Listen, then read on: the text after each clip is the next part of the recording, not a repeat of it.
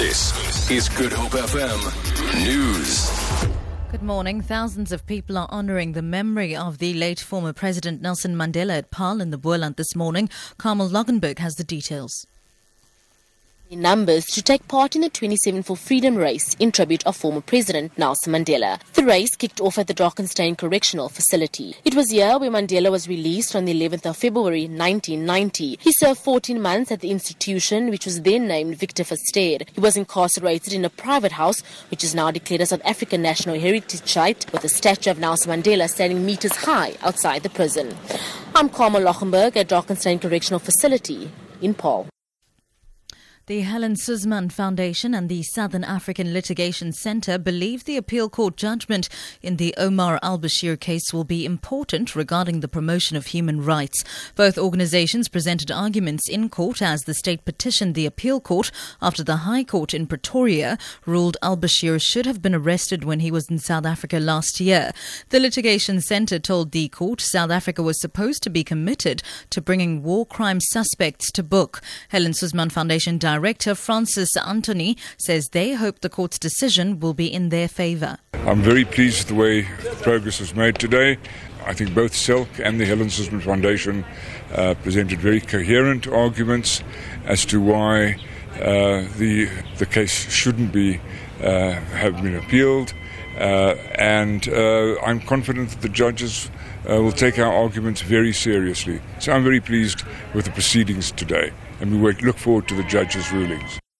Sports scientist Professor Tim Noakes says he will not be cowered into silence like others before him. Noakes was in his third day of giving evidence in his misconduct hearing of the Health Professions Council in Cape Town. Noakes has been charged with advising a mother on Twitter to wean her baby on a low carb, high fat diet. During his evidence, Noakes listed the differences between a low carb, high fat diet and a high carb, low fat diet, saying he had first hand experience that a low carb, high fat diet has a better effect on glucose levels in the body. Noakes says he's being victimized for telling the truth. It is time for this nation to stand up and say, uh, we are tired of being dominated by other interests.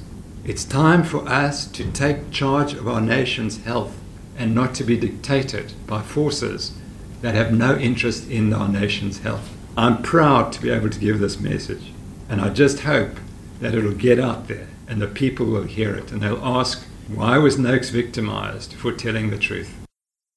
The United Nations Food and Agriculture Organization has warned that El Nino conditions in southern Africa suggest extensive crop failure. In a statement issued from Rome, it says populations in need of emergency food assistance will increase significantly. UN spokesperson Stefan Dujarric. They warn that southern Africa is currently in the grip of an intense drought that has expanded and strengthened, driven one of the strongest El Nino events in the last 50 years across large swaths of Zimbabwe, Malawi, Zambia, South Africa, Mozambique, Botswana, and Madagascar, the current rainfall has so far been the driest in the last 35 years. Uh, while it is too early to provide detailed estimates of, of, the population likely to be food insecure in 2016 and 17, it is expected that the population in need of emergency food assistance and livelihood recovery support will increase significantly. For Good Hope FM News, I'm Sibs Matiela.